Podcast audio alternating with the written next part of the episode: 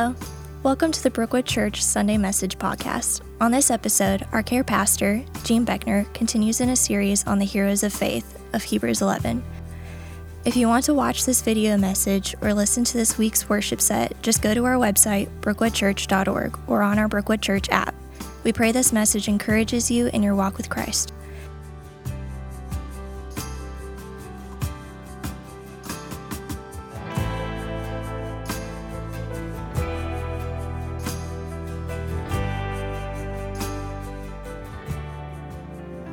Thank you.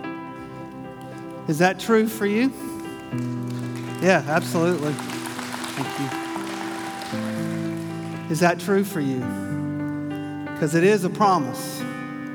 God says that He will give us everything that we need. And uh, this morning, um, we're going to continue in our series, um, Believing God. And uh, for those of you that don't know me, I'm Gene Beckner. I'm the care pastor here. And uh, I'm very honored to be here this morning with you in person. Uh, as well as those of you who are online, uh, welcome wherever you may be uh, as you're watching this. Uh, I pray that, that God speaks with you, that He speaks to you, that He reassures you of some things today. Uh, and one of those things that I would like to say to you is that, as we're going to learn through Sarah, is that your mistakes, the things that have happened in your life, do not invalidate God's promises. If God has made a promise, it's a promise. And we're going to see how He carries that out. Uh, last week we saw where He carried it out in the life of Abraham as, as Josh Masters was up here. And then today we're going to continue. And it's one of those words that people don't like to hear. And it's the patience word. Who, who likes to work on patience, right? And I think sometimes we get it mixed up because what we do is we say, well, I got to work on being patient. And how, how how's that working for you? Yeah, the nervous laughs. Because it's a fruit of the Spirit. God will do the work in us, but we have to work with Him. So I hope today that, uh, that you get a little more insight into how we can do that and be encouraged by the life of someone like Sarah, that when we first start reading about her, you're going to go, wow, she's making all kinds of mistakes. She's not doing anything right. Kind of reminds me of me sometimes. And maybe it will remind you of you, but I hope when we get to the end of it that we're all encouraged that, you know what, God is going to be the one who, who will do the work in us. You know, she had ups and downs. And as we're going to see, she scoffed at God. She didn't believe in God and His promises. And there were times when He spoke to her about that. Ultimately, she experiences God, she believes, and then she benefits from His promises, from God's promises. And that leads us to our memory scripture for today, which is close to where we've been looking in Hebrews, but this is going to be before chapter eleven. This is Hebrews ten twenty-three, and here's what it says.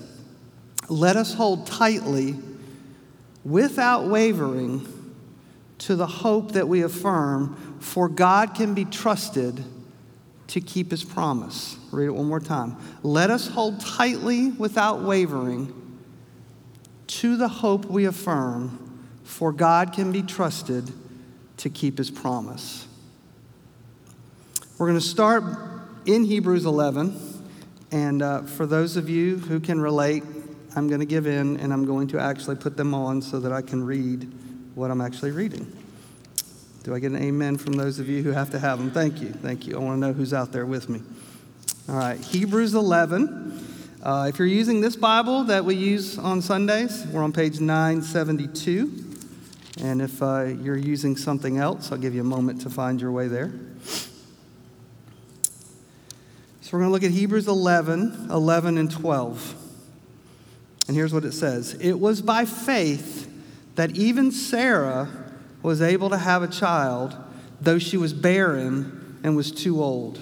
She believed that God would keep His promise, and so a whole nation came from this one man. Who was the man? Abraham, who was as good as dead. That's nice. A nation with so many people that, like the stars in the sky and the sand on the seashore, There is no way to count them.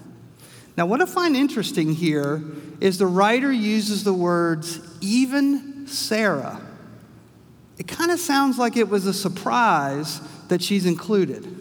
It's kind of like the other night at dinner, one of our daughters, my, my wife fixed dinner, and as we were eating it, my daughter said, and I quote, "This is actually pretty good." True story. I'm not adding anything. That's kind of how it felt when I read this thing about even Sarah. You know, it's actually pretty good. Even Sarah. What about you? What about your life? Can you relate to that? Even put your name in there. Even Rick, even Lisa, even Sandy. Maybe today is one of those days. The fact that you're here in person or you're watching online, you're thinking, you know, even I am here. It's amazing, right? Maybe you look back on your life and there are a lot of those moments. You know, even I am loved. Even I am blessed by God. Even I'm used by God. Even I am held by God. Maybe those moments come and you go, wow, you know, I can kind of relate to Sarah. You know, and then as we continue, we see why this word is used. She has a son, Isaac, but the Bible says that she was barren, and it wasn't that she was old. It says that she was what? She was too old. Just in case you didn't catch the fact that she was old, he put the T O O in front of it. Again, this also reminds me of a time when I went to the doctor. They were looking at doing an injection in my knee because I have arthritis. And this is what the doctor said, quote, "At your age," yes, "that horse has left the barn." Now, I'm not from the South originally, so I wasn't quite sure what it meant, but I had a pretty good feeling. And that's what he said. The horse had left the barn for both Abraham and Sarah as well too, right? Naturally speaking. But let me draw your attention to something that Jesus says. And he says this in uh, Luke eighteen twenty-seven. He says, "What is impossible for people is possible for God."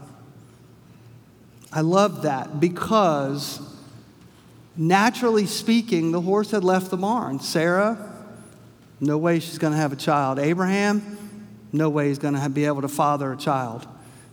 But let's look at how Sarah and her relationship, her faith relationship with God begins to develop. So I know we don't have outlines uh, in paper, but you're going to see it on here. And if you are on the uh, app or on your phone, you'll see this. And we're going to start with the first part, which is my faith development is initiated by God. My faith development, your faith development is initiated by God. All of our faith lives begin with an initiation of and from God. Look again at Hebrews eleven eleven. It says, "It was by faith that even Sarah was able to have a child, though she was barren and was too old. She believed that God would keep his promise." God initiated with Abraham and Sarah through a promise. Turn or swipe all the way back in your Bible, back to Genesis twelve. I believe if you have this Bible, it's going to be on page eleven. I'll get my readers out. We're going to be in um, chapter twelve, verse one. Now, some of this is from last week, but I think it, it gives us some, uh, some good context here. It says, "The Lord said to Abram," remember, he, he ends up with a new name, so this is his original name, Abram. It says, "Leave your native country, your relatives, and your father's family, and go to the land that," what's the next word? I. God says, "I will show you." Look what he says. "I will show you the land. I will make you into a great nation. I will bless you, and I will make you famous, and you will be a blessing to others. I will bless those who bless you, and I will curse those who treat you with contempt. All the families on the earth will be blessed through you." Now, see, Abraham didn't ask for that, did he? Or Abram. But God was the one that initiated. Now, look what he does again in Genesis fifteen, if you turn over a page. And this is where um, God is speaking to uh, Abram again. We're going to take a look at things in verse four. Now, he's having a little issue here because God has made this promise to him, but he doesn't really see it coming.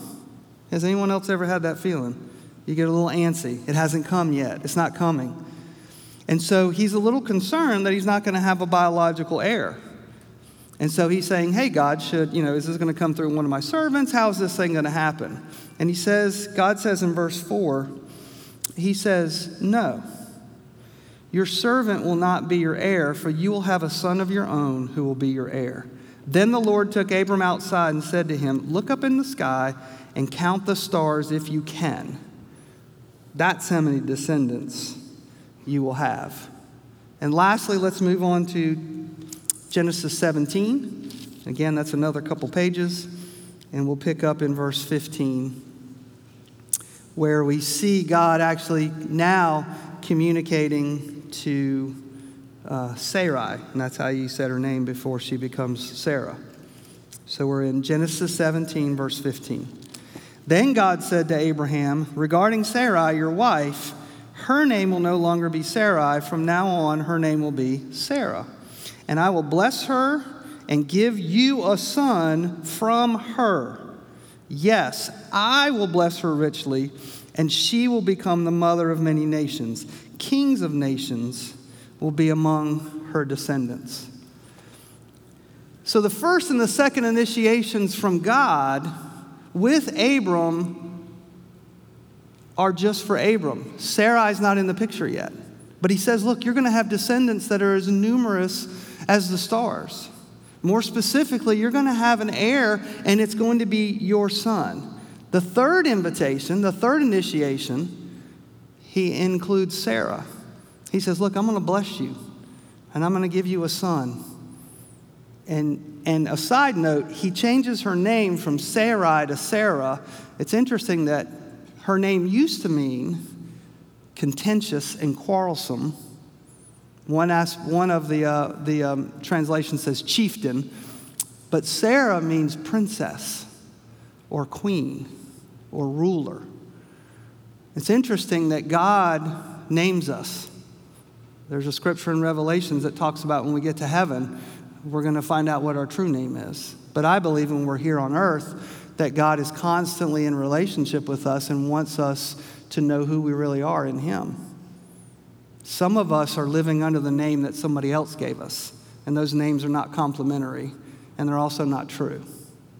So I thought I would just add that. That's not in my notes. Because initiations from God are blessings, right? Sarah hasn't done anything to earn it. We haven't seen anything in scriptures. In fact, the law's not even here yet. So she can't even boast about it. She can't say, well, look how good I was. I did these things, and God blessed me because I was good.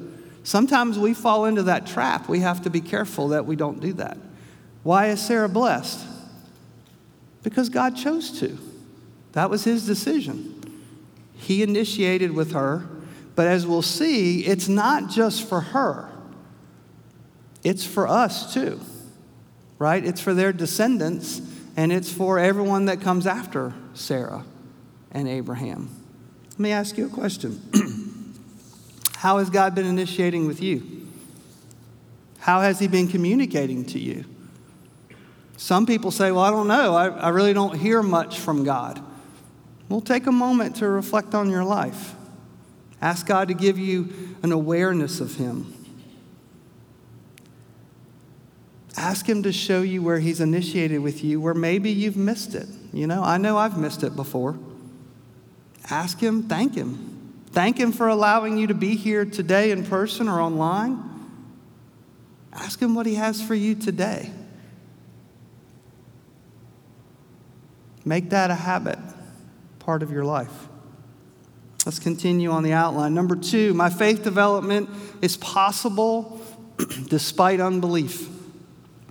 My faith development is possible despite unbelief. I would love to tell you that Sarah and Abraham did everything that God wanted them to, and they lived happily ever after. But you will see that their path was a bit crooked, just like ours is.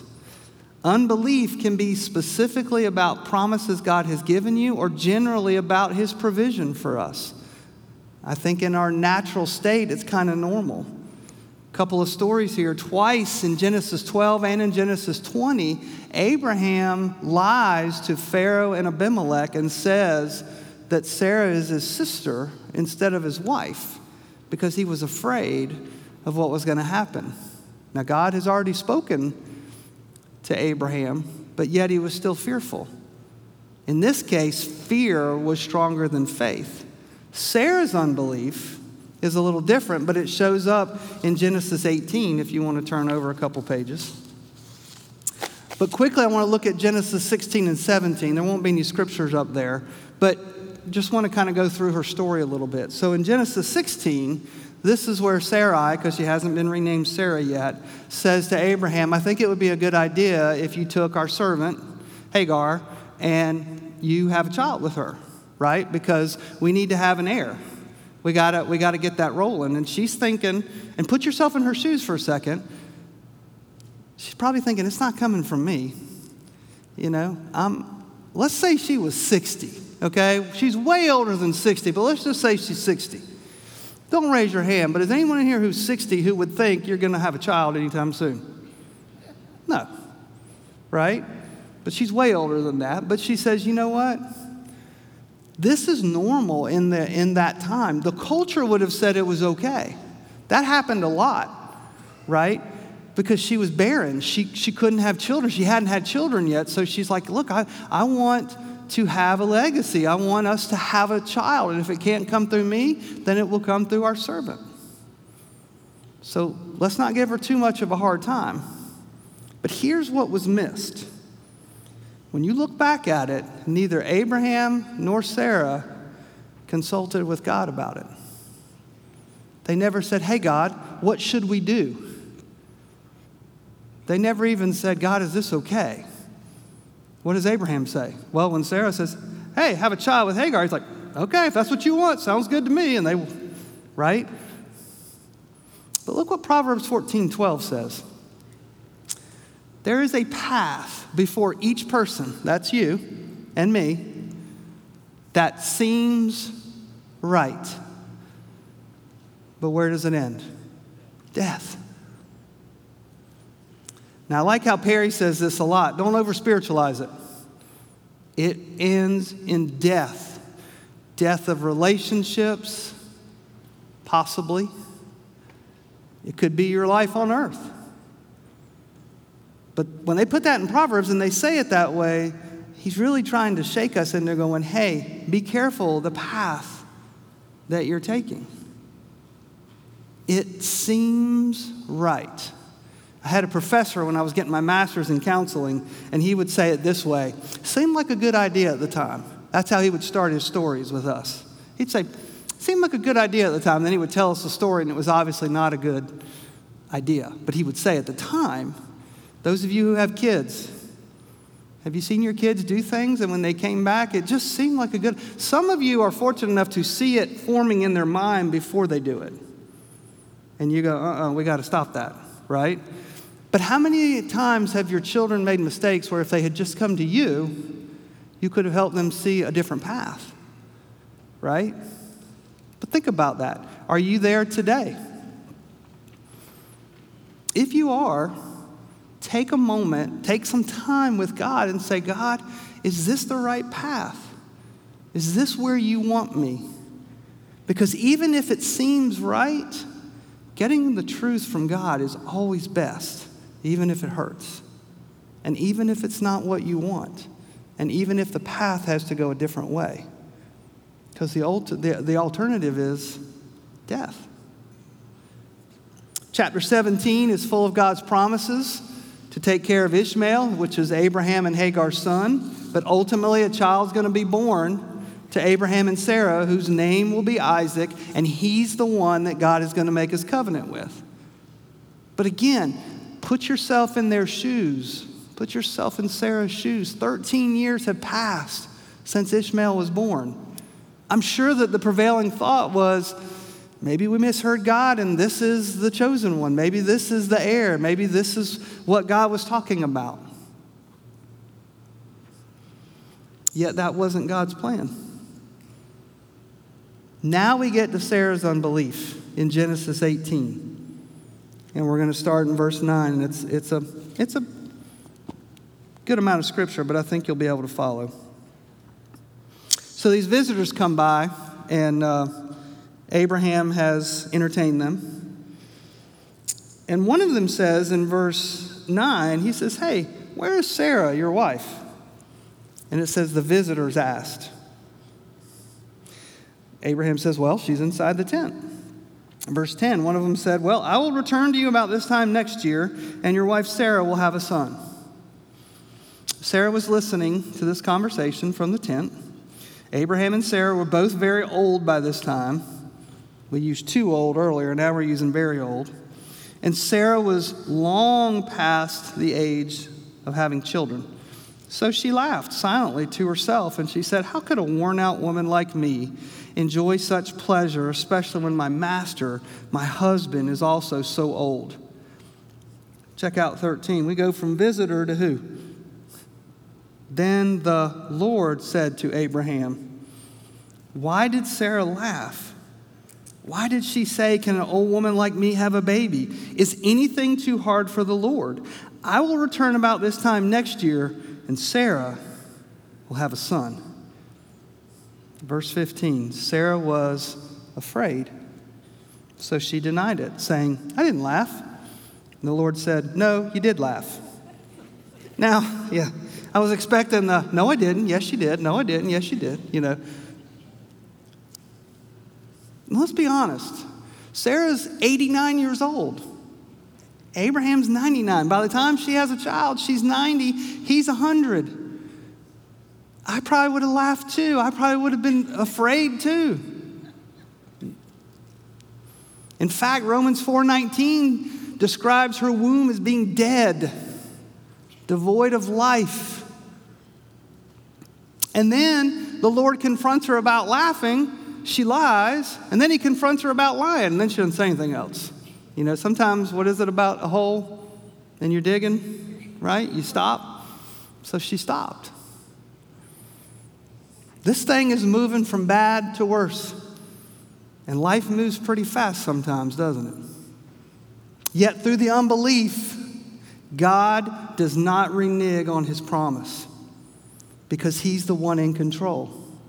Your unbelief does not change God's promise either. A promise is a promise, and it's a promise.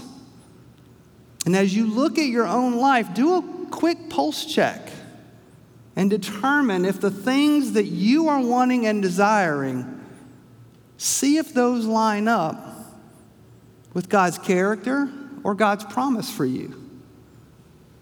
Do they line up?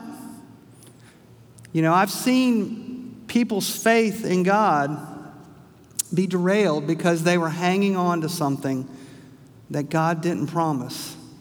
But it was something they wanted or desired. The last song, you know, that the worship team sang this morning, "Everything," says he'll give you everything that you need.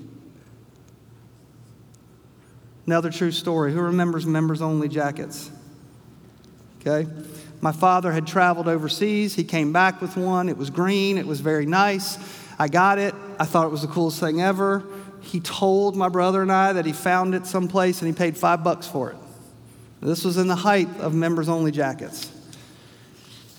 He overheard me on the phone because back then the phones were still had cords and we were still tied. And I remember telling my friend, "Yeah, I got a green one, but it was only five bucks. He could have got me more than one." And then in only the way that a parent can do, I heard him from the other room say, my nickname was Gino. He said, "Gino, hang the phone up." I was like, oh. He heard me. So I hung the phone up, and he basically said, "You need to be thankful for what you had. You don't need two jackets. You need one. And if you can't take care of the one you got, I'll get you something else." Now, I'm not saying that God speaks to us that way, but my wants and my desires were kind of out of line, right? And thankfully, my father heard that. And I'm sure if my daughters were here, they would tell you that they've probably heard something similar from me. But I have seen a lot of people's faith get derailed because of this. That's why reading the Bible and praying to God are so important, because that you start to develop a relationship. You start to cultivate a relationship with God so that you kind of know and begin to hear and begin to experience how God is communicating to you about your needs. You know, Galatians six seven talks about the justice of God won't be mocked, that we all are going to reap what we sow, right? And that includes good stuff.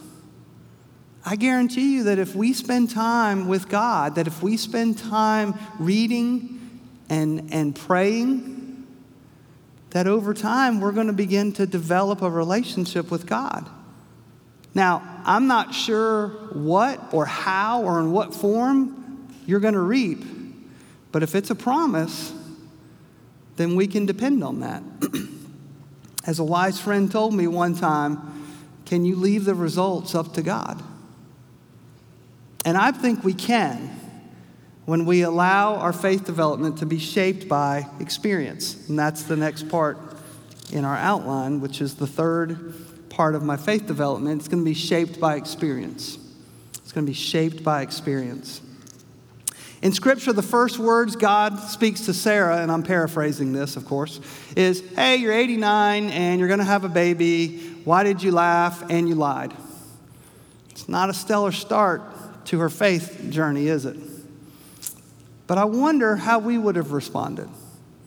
Let me ask you this. How did you respond when you became aware of God for the first time? It says that Sarah was afraid. What about you? How did you feel? Were you skeptical? Did you accept it? Were you afraid? Whatever that experience was, it was the beginning of an eternal journey for you. I know for me, I remember feeling overwhelmed. There were lots of tears as God's love invaded my soul. Now, logically, I couldn't make sense of it. But there was just this sense that there was an otherness there. Something had changed on the inside, but if you had asked me to describe it, I couldn't, I couldn't tell you what happened. But I know something happened.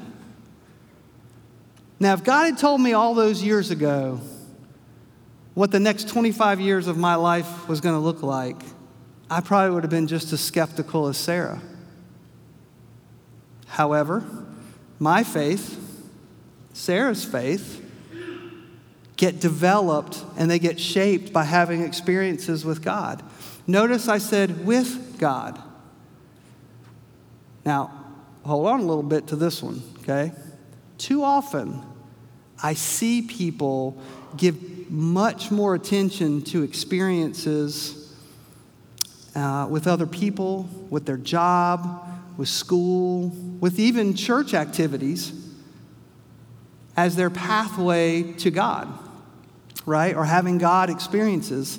But they do it at the expense of their own one-on-one with God. Now, hey, I'm a huge fan of groups and being involved with other believers. Well, you know, in here we have Care Ministries training, we have Young Adults eighteen twenty-nine ministry, we have Essentials, we have all kinds of things. You can you can go on mission trips. Those are absolutely great experiences to have, and they will develop your faith. But be involved in those things because of the relationship with God, the desire to cultivate the relationship with God, and not to try to prove that you have it or to get God's approval. Because if we are, then our motivation is off, and in my experience, what I find is people get dry, you know? Whereas if it's the other way around, It's, an, it's flowing out of my relationship that I already have with God, not to try to prove one. Don't forget, God started, He initiated a relationship with every single person in here, one-on-one. He pursues you. He woos you. He loves you. He gave His one and only Son, Jesus, so that whosoever believes would have what? everlasting life, John three sixteen. You and I are the whoever's. Keep this in mind, especially in today's uh, culture. The value of something is determined by the price that someone pays for it. The value of something is determined by the price that someone will pay for it. God paid for you and for me with his only son. That's immeasurable. And that means that you have high value.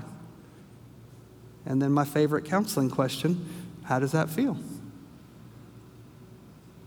Some of you are saying, doesn't feel true to me. I hear the words, but it, the experience isn't there. Well, look what Paul says in Ephesians three eighteen and nineteen. He says that we would have the power to understand, as all God's people should, how wide, how long, how high, and how deep his love is. But that's not the end of it. Look at nineteen. May you, put your name in there, John, Mary, Susie.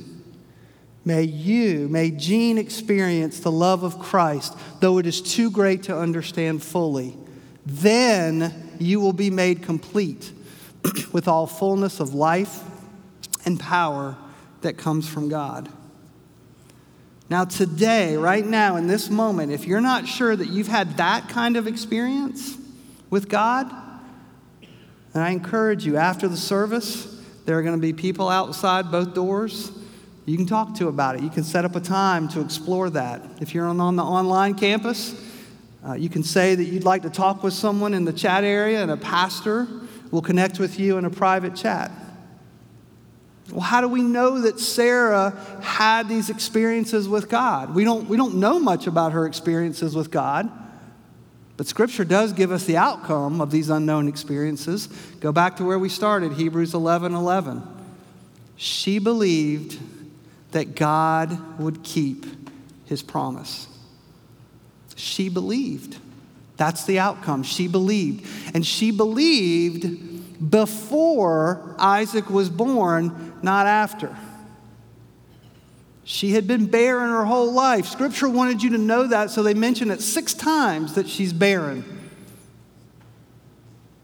And yet, here she is, having a son. I love when, when people will tell me things uh, in counseling or just in passing, and they'll say something, uh, and they'll always end with the issue. And I said, take what you just said and flip it, but end it with "but God." And they're like, what are you talking about? I was like, tell me what's going on. Oh, my kids are doing this, and they're blah, blah, blah, blah. My husband, my wife, my job, blah, blah, blah, blah. Okay, but God, let's find out. Let's end with God. Let's not end with the problem. Because when I start with a conversation, I say, well, God is, God loves you, and he's all these things, and he wants to help you. Yeah, but my situation, my circumstances, all my, and then they end it that way, and all I do is flip it. I'm not trying to get you not to talk about your problems. I'm just trying to put, help you put it in the context of God so that God can be the one that helps you develop your faith. And this leads us to our last point this morning. My faith development is a consequence of trusting God's promises. My faith development is a consequence of trusting God's promises. Sarah was challenged with believing God's promises, but her experiences with God caused her faith to grow. And as her faith grew, she began to trust. And she also reaped. Remember, we talked about sowing and reaping. She began to reap the blessings of that faith development. These two areas, faith development and trusting God, they kind of go hand in hand. Look at how things turned out. God gives Sarah the power to give birth and the power to be a mother at ninety-nine. Now, who knows that you need power to give birth and be a mother? Give me an amen for those who know. It takes power. And it's a supernatural power in this case. Now, what's interesting is, is in Genesis twenty-one, six and seven, Sarah laughs, but not scoffingly this time. She laughs, it says, with joy. In fact, Isaac is born, and his name means he laughs. And I find it interesting that, you know, Abraham laughed too. He kind of scoffed when God said, you're going to be the father of many nations. But it's interesting how God uses the laughing that was a scoffing kind of thing or a doubting kind of thing, and he turned it into a joyful thing. And joy is one of the fruits of the Spirit, by the way. So it's interesting that we God uses that and that changes it. See, faith has power. The enemy doesn't want you to have it, and the world doesn't understand it. But that's where life comes from. And I think we all have the ability, we have the opportunity to develop it. And why is that? Because God delivers on his promise. No one is as faithful as God. And look at the mighty harvest that comes from Sarah as he made that promise to her way back in Genesis seventeen. So my question for us today is, what is God calling you to trust him with? Finances? Health? Kids? Relationships? Eternity? Whatever it is, he will develop your faith. And as we close, remember this, faith always produces what I call a therefore. Because you are faithful, a result will occur. The question is, what are you developing your faith in? Are you developing your faith in God, or are you developing it in you? Are you developing it in God, or are you developing it in others? Are you developing it in you, or are you developing it in your career? I would propose that we begin to cultivate that relationship with God so that we can develop it with him. If you want to connect with us to kind of explore this faith development, We we want to come alongside you. We love to do that. So if you're in the online campus, again, you click on the care and support link that's about to pop up, or simply say in the chat area, again, that you'd like to talk with someone, and a pastor will uh, connect with you. And if you're here on site, we have pastors and care volunteers outside who would love to talk with you as you leave. And as we close in prayer, I also want to give a big thank you Uh, to those of you who have continued to give through these challenging times. It makes a big difference in God's work here locally and for our partners across the world. And uh, there will be offering baskets in the hallway as you leave, and also online. You can click the give link. And again, I thank you. Let's pray. Father God, thank you for Sarah. Thank you for uh, initiating with her. God, thank you that you didn't allow her unbelief to deter you, that you gave her experiences with you, and that we get to see the results of it. God, I pray for each of us here today and online. God, I pray that you would initiate with us, that you would make yourself real to us, help us to become more aware of you, and in doing that, God, give us those experiences with you so that we too, like Sarah, can develop our faith. God, thank you for loving us. Thank you for sending your son for us. And it's in his name, Jesus, that we pray. Amen. Have a blessed day.